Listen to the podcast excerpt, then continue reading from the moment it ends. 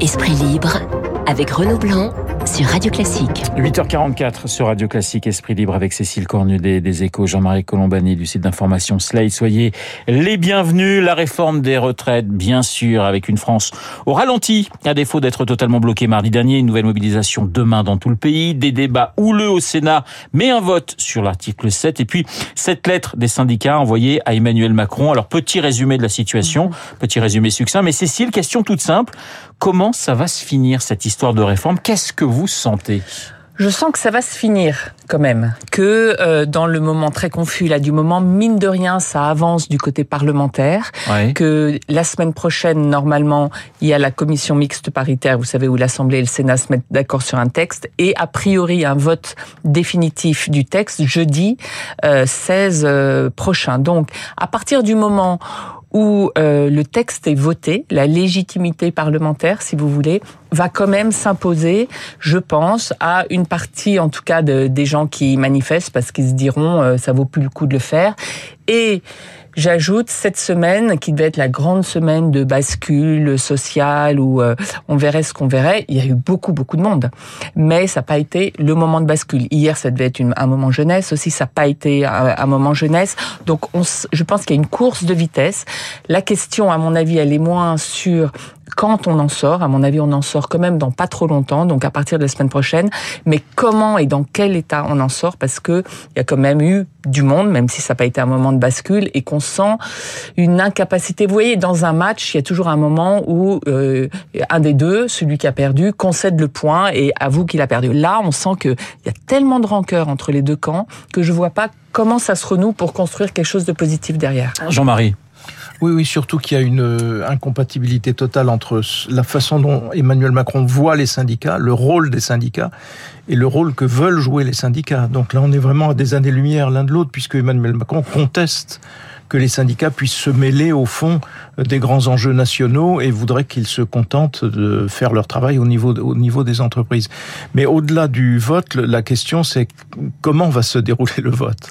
Parce qu'on va retomber sur l'éternelle question du 49 Bah voilà, c'est un 49.3 Pourquoi en note 49.3. hein, voilà, c'est ça. pourquoi? Parce que les syndicats attendent manifestement le 49.3 pour pouvoir à nouveau brandir l'argument de l'illégitimité et brandir l'argument de dire, ben voilà, donc il faut réinsister, il faut relancer le mouvement, il faut.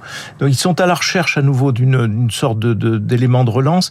Et le- le- si on fait l'in- l'inventaire de toutes les erreurs de communication du, du gouvernement, c'est assez hallucinant. On cette faire un livre à peu près. Oui, on pourrait faire un livre, ce- et, euh, servir dans les écoles, parce que la première, le premier ratage de ce gouvernement, c'est le 49.3, c'est l'image même du 49.3 qui est devenu une espèce de d'épouvantail, alors que c'est une arme constitutionnelle que tous les gouvernements ont utilisé, Michel Rocard abondamment, Raymond Barre avant lui abondamment, et donc il n'y a rien à dire à cela. Ben non, si c'est devenu euh, un- une, une agression contre la démocratie, et là les syndicats attendent cela, et celui qui attend le plus cela, c'est Laurent Berger. On va Parce revenir que sur Laurent Berger est à la- dans l'attente lui aussi d'un moment où il pourra dire il faut relancer le mouvement. On va revenir sur les syndicats et cette lettre envoyée à Emmanuel Macron. Mais Cécile, on est en train de compter, de recompter pour savoir si on peut se passer de ce, ce 49.3 qui serait un revers quand même pour l'exécutif. Pour euh, Elisabeth Borne, je dirais surtout qui a beaucoup mis en scène la négociation avec euh, LR, qui a beaucoup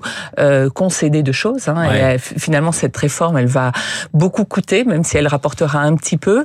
Et ce sera pour elle, je pense, quelque chose d'un moment difficile. Elle, elle veut au plus tard, au plus euh, vraiment tout faire pour euh, l'éviter, mais manifestement dans les comptages, on est à 5 ou 10 voix Ouais. près, et j'ai l'impression, voilà, j'ai l'impression que Emmanuel Macron, lui, il a tellement envie de tourner la page vite qu'il n'est pas prêt à prendre le risque de, euh, ben voilà, le, le texte échoue et on est obligé de repartir sur quelque chose. Donc, on sent une petite divergence d'appréciation euh, entre l'Élysée et Matignon sur ce 49-3, mais moi j'ai l'impression qu'on y court euh, effectivement parce que même LR, d'une certaine façon, il y a intérêt. Au moins, on comptera pas les défections. euh, euh, oh là là, Ciotti euh, ne maîtrise pas ses troupes. J'ai l'impression que même de, de leur côté à eux, finalement, ils ont besoin de dramatiser un peu la situation pour pousser le gouvernement au 49-3. Jean-Marie. Il n'y a de cohérent que le groupe LR au Sénat.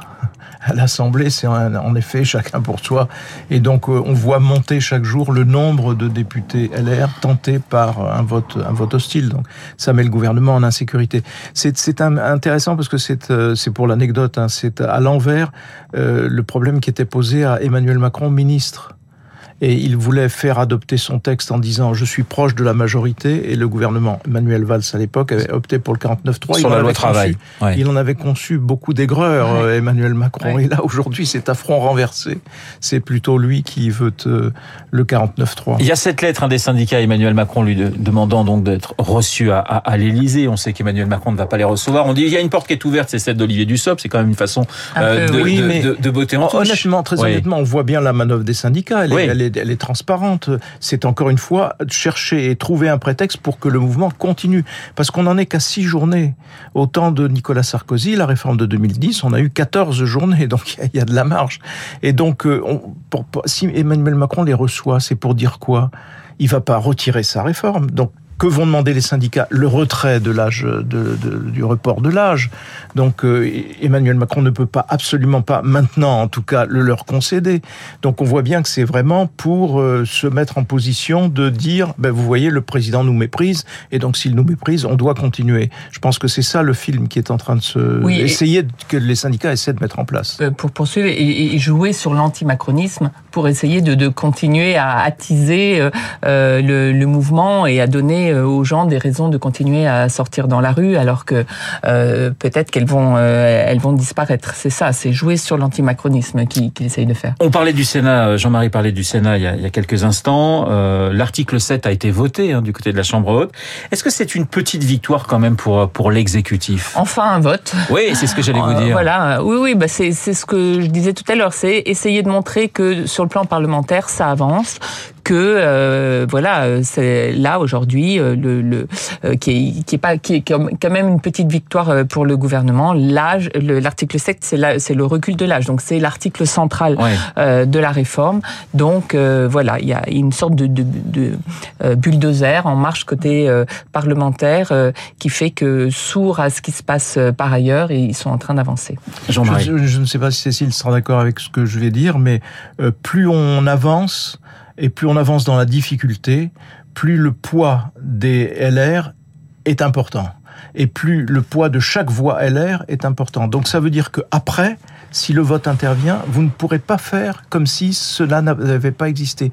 Donc il y aura à nouveau un ancrage supplémentaire d'Emmanuel Macron à droite, quitte à aller chercher un nouveau Premier ministre à droite, me, semble-t-il, parce que en effet, c'est ça devenu tellement lourd ou tellement indispensable que après, la logique, c'est quand même que l'ancrage à droite soit amplifié. Acté. Encore faut-il que LR le veuille. Manifestement, ils disent euh, euh, on, voulait être cohérent, donc on est à fond sur la retraite, mais alors ne nous demandez plus rien euh, derrière, y compris la loi immigration qui va quand même dans leur sens. Donc voilà, il faudra aussi que, que, LR soit prêt à, jouer ce jeu-là. Je voudrais parler d'Éric Dupont-Moretti et puis de, de, François Bayrou, mais juste Cécile, il y a une petite musique de mini remaniement après la réforme des retraites. Vous, vous y croyez ou c'est une espèce de la grosse musique, là, c'est Emmanuel Macron qui, qui, qui, joue le tambour lui-même, c'est il va se passer quelque chose de fort derrière, très vite derrière. Il veut reprendre la main, euh, euh, ouvrir une nouvelle page. Il sait bien que il faut vite tourner euh, celle des retraites pour enfin commencer son quinquennat. En général, quand un président veut tourner la page, il tourne aussi celle du gouvernement, d'autant qu'il y a eu quand même beaucoup de ratés, comme le disait Jean-Marie, et qu'il y a beaucoup de ministres inexistants. Donc je pense oui qu'il y aura un remaniement. La question c'est jusqu'où ira-t-il? Est-ce qu'il comprendra ou pas? Euh, le Premier ministre. Et est-ce que ça comprendrait Éric Dupont-Moretti Parce que ça, évidemment, bras d'honneur à, l'Assemblée nationale, c'est pas passé inaperçu. On en parlait avec Guillaume Tabar et son édito politique. Lui ne croit pas à un, départ euh, prochain d'Éric Dupont-Moretti. Mais c'est une affaire politique pour vous, Jean-Marie? Ah, Bien sûr, c'est une affaire politique. Et c'est un peu un crève-cœur pour euh, Dupont-Moretti, sans doute, parce que voilà quelqu'un qui a été récusé d'entrée de jeu par les magistrats, combattu par les magistrats, mis en examen par certains magistrats, parce qu'il était censé avoir voulu régler des comptes une fois garde des Sceaux par rapport à des magistrats avec qui il s'était affronté quand il était seulement avocat. Et petit à petit, il avance, petit à petit, il fait tomber les préventions, petit à petit, les syndicats commencent à considérer qu'il faut discuter avec lui parce qu'il a sous le, sous le coup de la, des, des, réformes importantes, des textes importants qui sont à venir, et voilà que d'un voilà d'un geste absurde, euh, il, il envoie tout balader et il se déconsidère lui-même. Alors il vient d'être sauvé par Bruno Retailleau, parce que Bruno Retailleau a dit, bon, il s'est excusé, donc passons à autre chose. Alors que d'autres vont continuer, notamment au, front, au Rassemblement national, à dire il doit partir, il doit partir. Bah, même avec, Après, euh... je ne sais pas ce que décidera le président de la République. Même avec Elisabeth Borne, c'est quand même assez chaud. Très, très tendu, oui, ouais. oui. Elle, elle, a, elle a dit que euh, c'était mal ce qu'il avait fait au Parlement. Il y a eu un échange, euh, raconte Guillaume Tabar dans son édito ce matin, un échange très tendu en Conseil des ministres. Donc oui, ça se passe mal. C'est vrai qu'il a obtenu beaucoup de budget pour son ministère, mais politiquement, c'était la grande carte d'Emmanuel Macron au dernier euh, remaniement. Et, euh, et, en fait, on voit bien que politiquement, il n'existe pas. Donc moi, je parie plutôt sur un départ quand même s'il y a un remaniement. Bon, bah, affaire à suivre. Il nous reste 30 secondes sur François Bayrou qui sera euh, donc finalement qui va passer devant la justice. Alors ce qui est très intéressant, c'est qu'on en parle très très peu, comme si finalement le cas Bayrou n'intéressait plus grand monde. Cécile, en, en quelques secondes. Je crois que c'est très compliqué toutes ces affaires euh, judiciaires. Il y a beaucoup de mises en examen. On ne sait pas à quelle étape ils en sont. On verra s'il y a condamnation ou pas. Mais là, c'est qu'une toute petite étape euh, supplémentaire. Donc ça fait pas la une des journaux, c'est vrai. Jean-Marie, en 10 secondes. Oui, mais moi je ne comprends pas ce, ce genre de poursuite en fait, parce que quand vous avez un assistant parlementaire et que vous êtes un homme politique, comment empêcher que l'assistant parlementaire se mêle de politique et se mêle de traiter aussi avec vous les affaires politiques? Et donc là, il y a, un, il y a quelque chose qui est gênant dans la vie publique et qui la doctrine actuelle est peut-être paralysante pour les politiques. Esprit libre avec Cécile Cornudet et Jean-Marie Colombani. Merci beaucoup d'avoir été ce matin dans notre studio. Je vous souhaite à tous les deux un excellent week-end. Il est 8h56. Dans un instant, nous allons retrouver Augustin Lefebvre pour l'essentiel.